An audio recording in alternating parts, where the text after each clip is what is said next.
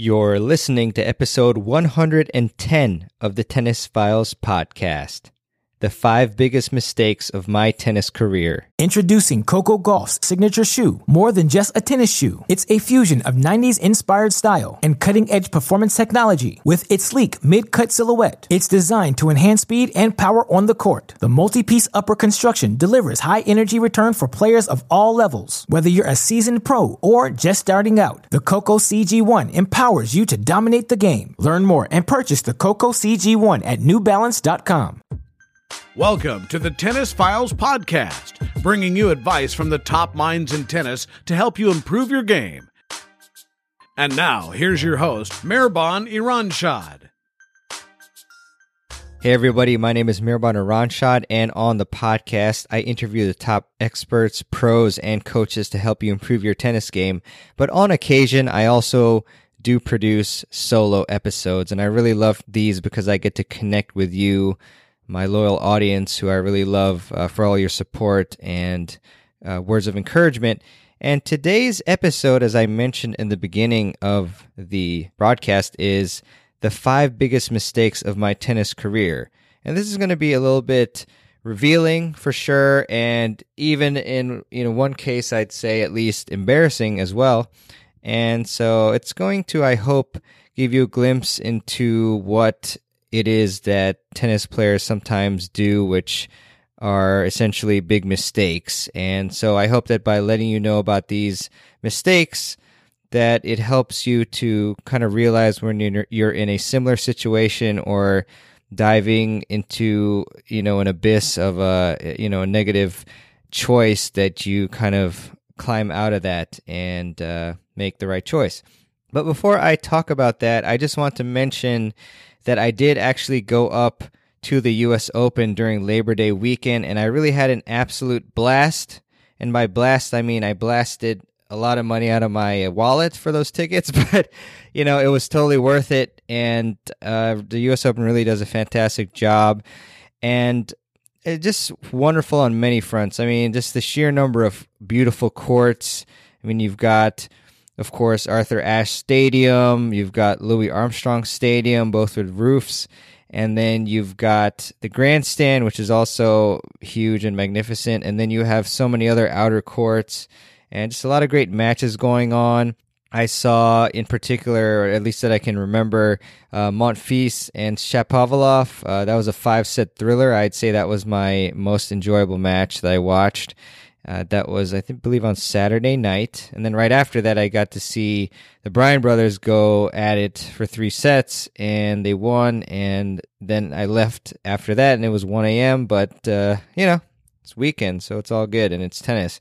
I also saw Djokovic Wawrinka, which was a little bit disappointing. I can't lie because Djokovic unfortunately had to retire in the third set but I should have probably known that that was a possibility given Djokovic's shoulder issues uh, in the early rounds and the fact that Wawrinka is a big baller.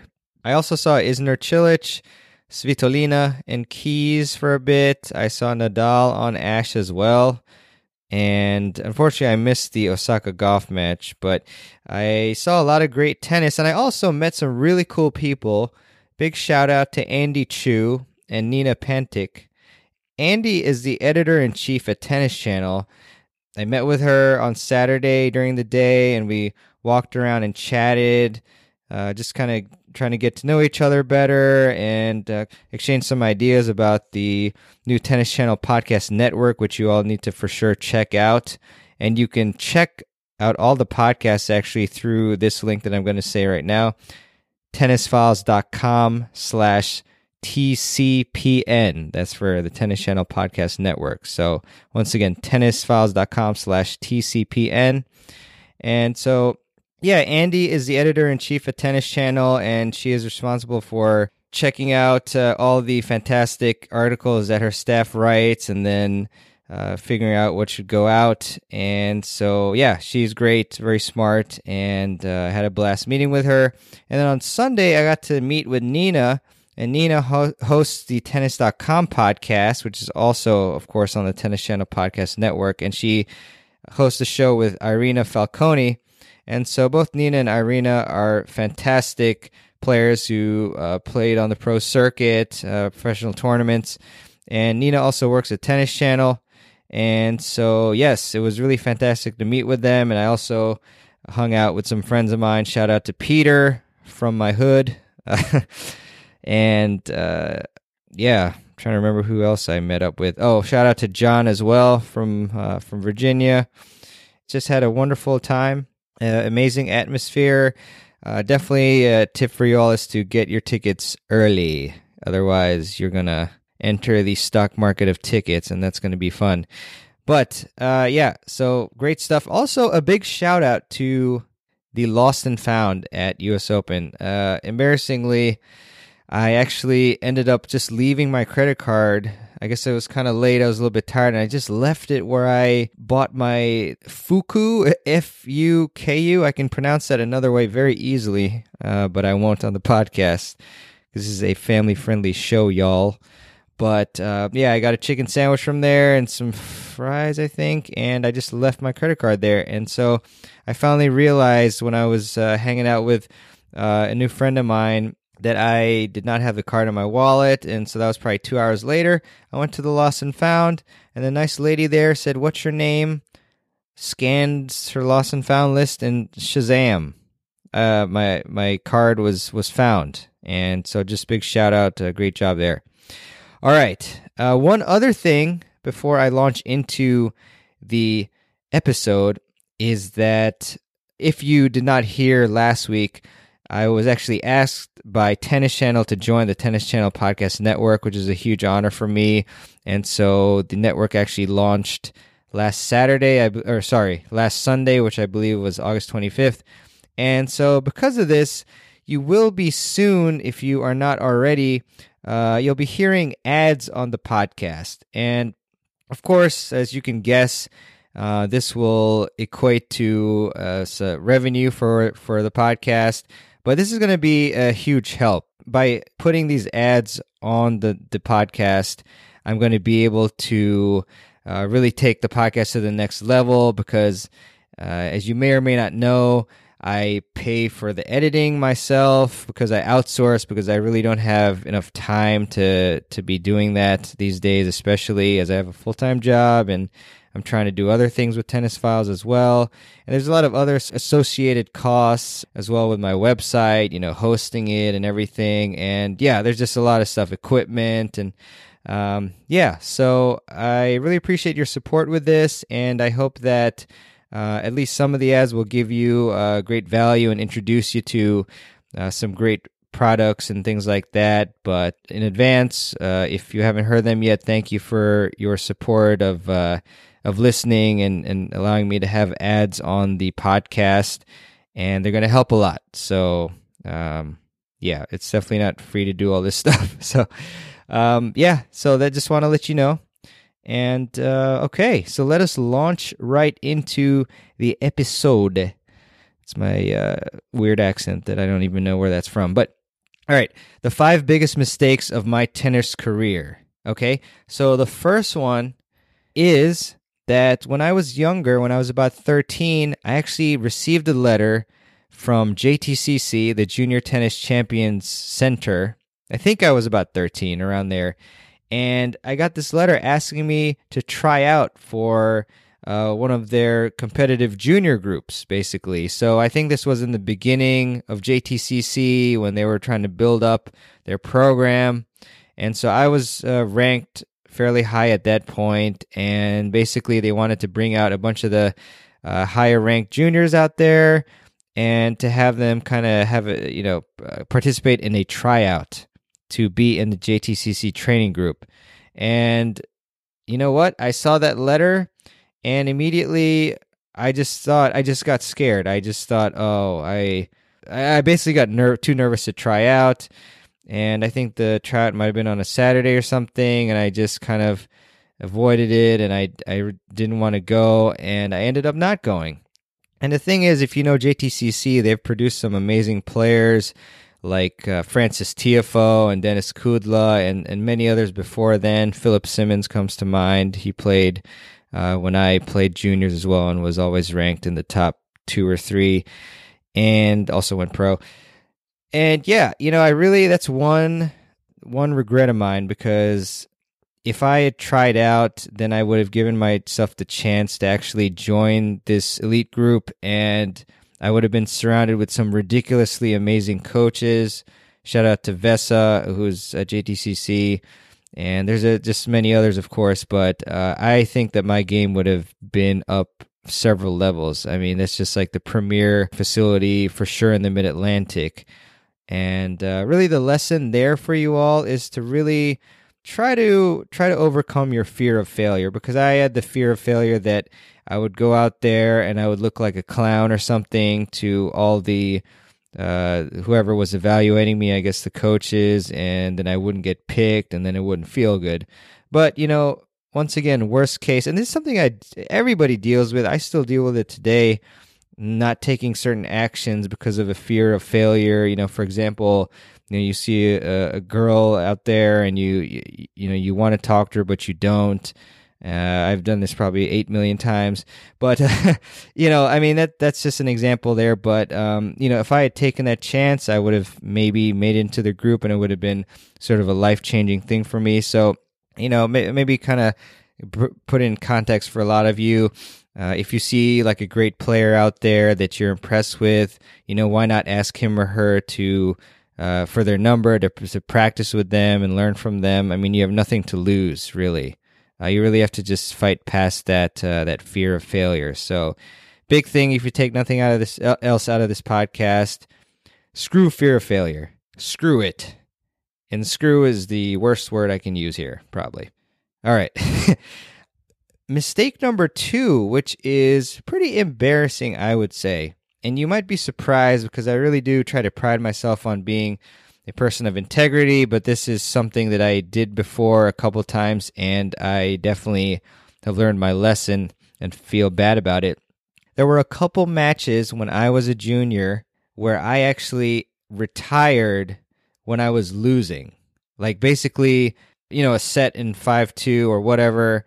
And I, I retired. And it's pretty crazy to think about it for me. I mean, one example is I was at a national tournament in Texas, and I was up a set and a break, and then the kid came back. Uh, so he won the second set, obviously, and he was up five two in the third set. And I don't know what I was thinking, but I actually just retired. And the, I think the the kid was, you know, he was wondering like if I was injured, and I I just didn't say anything. I shook his hand, and then I played one of my rivals a few months later, who I mean, to be honest, uh, yeah, actually, I'm not going to say it. But um, I played a rival uh, a few months later, and I I used to beat him at least in, in practices. I can't actually remember if I played him in tournaments, but I beat him in practices, and then he was beating me pretty bad. I think it was something like two six one five. So I was down, uh, you know, down to the the end, and then again I just retired. And it's uh, you know looking back on it it's really a bad thing to do. But i think what happened there is i felt like by retiring the match i've told myself that i didn't actually lose. And you know there's a couple lessons from that. The first one is that you really should never give up. I mean you know you never know when you can come back. I mean think of how many epic comebacks there have been in you know even in pro tennis let's say but also like in amateur tennis of course you know matches we play where somebody's down big and then they come back and win. And there's so many of those those epic times would not have happened if the person just decided ah screw it you know i'm gonna i'm gonna retire. This isn't worth it. And even more important i think is that losing is such a huge lesson i honestly it sounds like sick in the mind but I sometimes I really enjoy losing. It's because when I lose, a lot of times I never feel more motivated and I never more deeply look at my tennis game and what do I need to improve and what did my opponent uh, pick on that day that I can do better at and also what did I do well. I never do that. I mean, uh, not never, but I do that way more intensely when I lose than when I win. And so not to say that that's great, but I think that's just more natural in people. Like if they if somebody wins and they don't really look into their performance as much usually. So that's why it's better to lose than to just like quit like that. And so yeah, that's something that I did. And I mean, I only did it a couple times. That retiring crap. Um, I'm glad that I somehow learned my lesson, and I don't I don't even remember why I stopped doing it, but I just I guess I just decided that that was lame, and it was lame. So there you go. But that's something that maybe you didn't think I, I had ever done, and I did it. So there you go. Introducing Coco Gauff's signature shoe. More than just a tennis shoe, it's a fusion of 90s inspired style and cutting edge performance technology. With its sleek mid cut silhouette, it's designed to enhance speed and power on the court. The multi piece upper construction delivers high energy return for players of all levels. Whether you're a seasoned pro or just starting out, the Coco CG1 empowers you to dominate the game. Learn more and purchase the Coco CG1 at newbalance.com. My third biggest mistake is that I focused on winning too early in my career instead of technique, uh, developing my technique and other aspects of my game. So I was basically a, really tough grinder. Like I would basically never miss at the time. Uh, I just get so many balls back and everything you th- could throw at me and wear down my opponents. And of course, that's a great trait, but I mean, I, I realized that as I got older, the kids, like maybe like 16s uh, and, and over, like I noticed that certain kids were just straight up overpowering me. You know, they, they were, they had huge serves and like really big forehands and whatnot. And I did have a pretty good forehand, but a lot of these players, they were focused more on developing their overall game instead of just winning. And this is something that a lot of professionals did. Like if you look at like Serena Williams' career. Uh, you know, she didn't focus so much on like destroying the juniors all the time. I think I'm pretty sure that they skipped a lot of the junior circuit. And also Pete Sampras, when he changed from a two hander to a one hander, he was just focused on what he needed to do to to develop the, his game, and he thought that a one hander was more important. Uh, it was more um, conducive to him having a wonderful career, and so he did that, and he he endured like losing playing uh, with two hands. Oh, and one other problem too is that you know in in doing this of trying to get every single ball back, I unknowingly developed certain bad technical habits, which have actually taken quite a while to correct uh, as I got older. So, I mean, the lesson here is that if I could do it over again, I would have focused a lot more on developing really good technique, really efficient footwork, and developing weapons. Like, uh, number one really is like just hitting a crapload of serves under the direction of a fantastic coach for sure. All right. Lesson number four, or mistake number four, is I wish that I took tennis more seriously during my teenager years. So I had a lot of success, I would say, until I was like around 15 ish. And then, because uh, I reached about uh, number seven in the mid Atlantic area and like number three or so in Maryland, and then like uh, top 200 in the country. But then I got had a drop in the rankings from like after that. And then after that happened, I played less, and then players that I used to beat got the better of me. Uh, and then I also, I guess, got distracted. I mean, this is common in many uh, teenagers, obviously. I had other interests that came in, like games and uh, girls, of which, as I mentioned earlier, not I was not super successful with because I had no game. But things change. But anyway, also I focused quite a bit more on my studies. I was in the international baccalaureate program, so it was pretty intense schoolwork and whatnot. So, but all that to say, I mean, regardless, I did not have the same level of focus and intensity that I that I had uh, in my earlier teen years. And I think that at this age, especially, you really need to commit and go all in to become a highly ranked player and beyond. And you know, I mean, I'm still happy with my career. I played tennis at a D1 uh, university, uh, University of Maryland, Baltimore County, and I'm I'm very happy that I got a good education. But uh, all that to say is that, of course, if I were to do it over again, I would really uh, really focus hard and commit throughout my later teen years as well on the sport so that I could have really accelerated my progress and ranking and uh, and all that stuff. Mistake number 5 is that I did not consistently surround myself with a top coach and really highly ranked players. I did take private lessons, and big shout out to my parents, my mom and dad, for facilitating that. Of course, I did not have money when I was a kid, but I sporadically took private lessons, so I was like, you know, in and out. And sometimes I was afraid to ask other really good players to hit with me, other good juniors, because I thought that maybe I wasn't good enough. Again, the wrong attitude there. And I really think for me, and I think for a lot of other players, really, I think the biggest thing that I needed was a mental game coach or somebody to tell me how I needed to think to become a great player because it already it it all starts from the mind. You know, like I said, you know, uh, when I was in the later teen years, if I had a different mentality, that would have launched me into a different direction as far as like training and all that.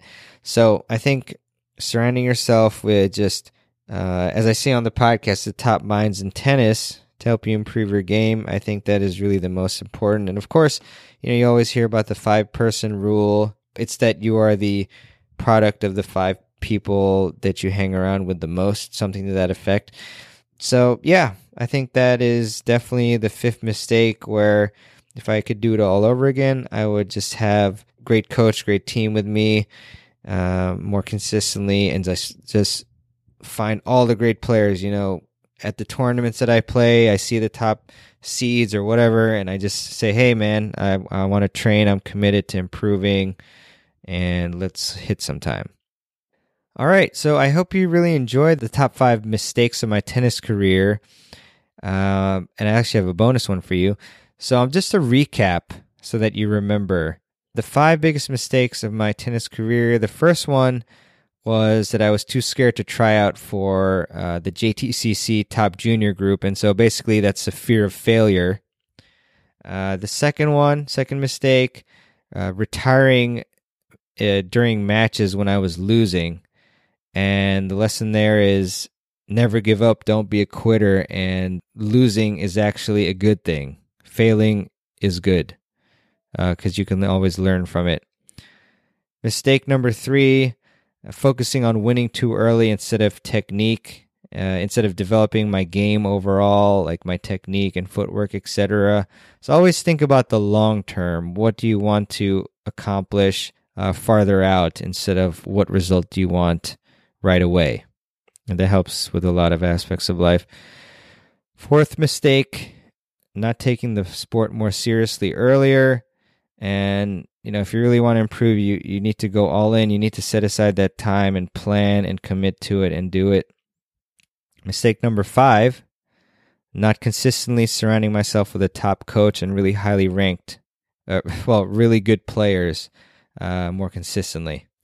And the bonus mistake, man, this cost me a lot of cash money, bro. Uh, this was not getting a stringer earlier. I would have saved thousands and thousands of dollars. I mean, that's like half a MacBook. uh, I'm actually looking at computers these days. That's why I talk about it. But I did not get a stringer for the longest time. I, I only got it, I mean, like a couple years ago. And it's just crazy because, I mean, you, you do not only save money, but you save a lot of time. Think about uh, every time you're giving it to a stringer that's like, eh, you know, if they're supplying the string, that's like 20 to 30 bucks or just depending on on uh, what type of string you use. And uh, even if you don't supply this string uh, i'm sorry if you even if you do supply the string it's like anywhere from 10 to 20 for labor alone. And so i mean there were some days where i forgot that i needed my racket strung until like the night before and like what, what are you going to do then right i mean you know who are you going to call besides ghostbusters uh, right and I don't think they know how to string. So, um, yeah, I would really highly encourage you to invest in a stringer because uh, you will make up that money over time. And it, you know, if you want to even make more money, you can always advertise stringing services. Once you learn how to string, you can string others' rackets and uh, make some cash. okay, enough of the accents. Those are my biggest mistakes of my tennis career. And once again, I really hope that they really taught you something about like certain mistakes that I made and maybe you've made them. I mean, no one's perfect, right? I can't just talk all about positives and all the great things I've done, right? I've got to talk about mistakes I've made, and I'm sure you've made at least one of these. So, uh, but, you know, there's still time. You just have to adopt the right mindset and keep pushing forward and keep improving every single day, you know? That's how to do it. So, I hope you enjoyed this podcast. And if you enjoy the Tennis Files podcast, then I really, really would appreciate it if you would subscribe to the show. And by subscribing, you'll instantly get the newest podcast episodes downloaded straight to your device so your smartphone your uh, itunes on your computer etc instead of having to manually search and then download them so i think that's a nice convenience and i subscribe to a lot of podcasts myself so that they're already loaded. So I, all I have to do is click a button and hear them. So that would be fantastic if you did, and that also help uh, increase the visibility of the podcast as well. I mean, I don't know what the heck the algorithms are for the podcast platforms, but I know that the more subscribers you have, the better, and that will just help more tennis players see it. So I would really appreciate that. Also, any links uh, that I mentioned on the show, of course, will be on the show notes page at tennisfiles.com slash 110. That's 110. And once again, please check out the Tennis Channel Podcast Network, of which I'm proudly a part of, at tennisfiles.com slash TCPN. All right. Uh, I also want to leave you with a motivational quote, as I often do at the end of the show. And this one is by Larry Page. And Larry said, Good ideas are always crazy until they're not. It's a fantastic quote. And I also want to leave you with a pun because I love puns.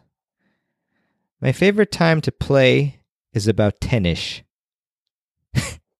wow. I hope you didn't slam your fist down in anger. Uh, don't worry, I'll bring you better puns moving forward. And I also will bring you some fantastic interviews with the best tennis pros, coaches, and experts. And I've got some some great ones in store for you coming up soon. But I once again really appreciate all your support uh, for the podcast, and I hope that you are getting value out of it. And please let me know, you know, what types of topics you want to hear about, or what you want to learn about from the podcast and, and from me and Tennis Files in general. And I will be happy to create content to do just exactly that. All right, this is Mirban Ranchad signing off the Tennis Files podcast. Thanks again for all your support, and we will see you on the next episode of the Tennis Files podcast. Take care. Thanks for listening to the Tennis Files podcast. For more tips to help you improve your tennis game, visit tennisfiles.com.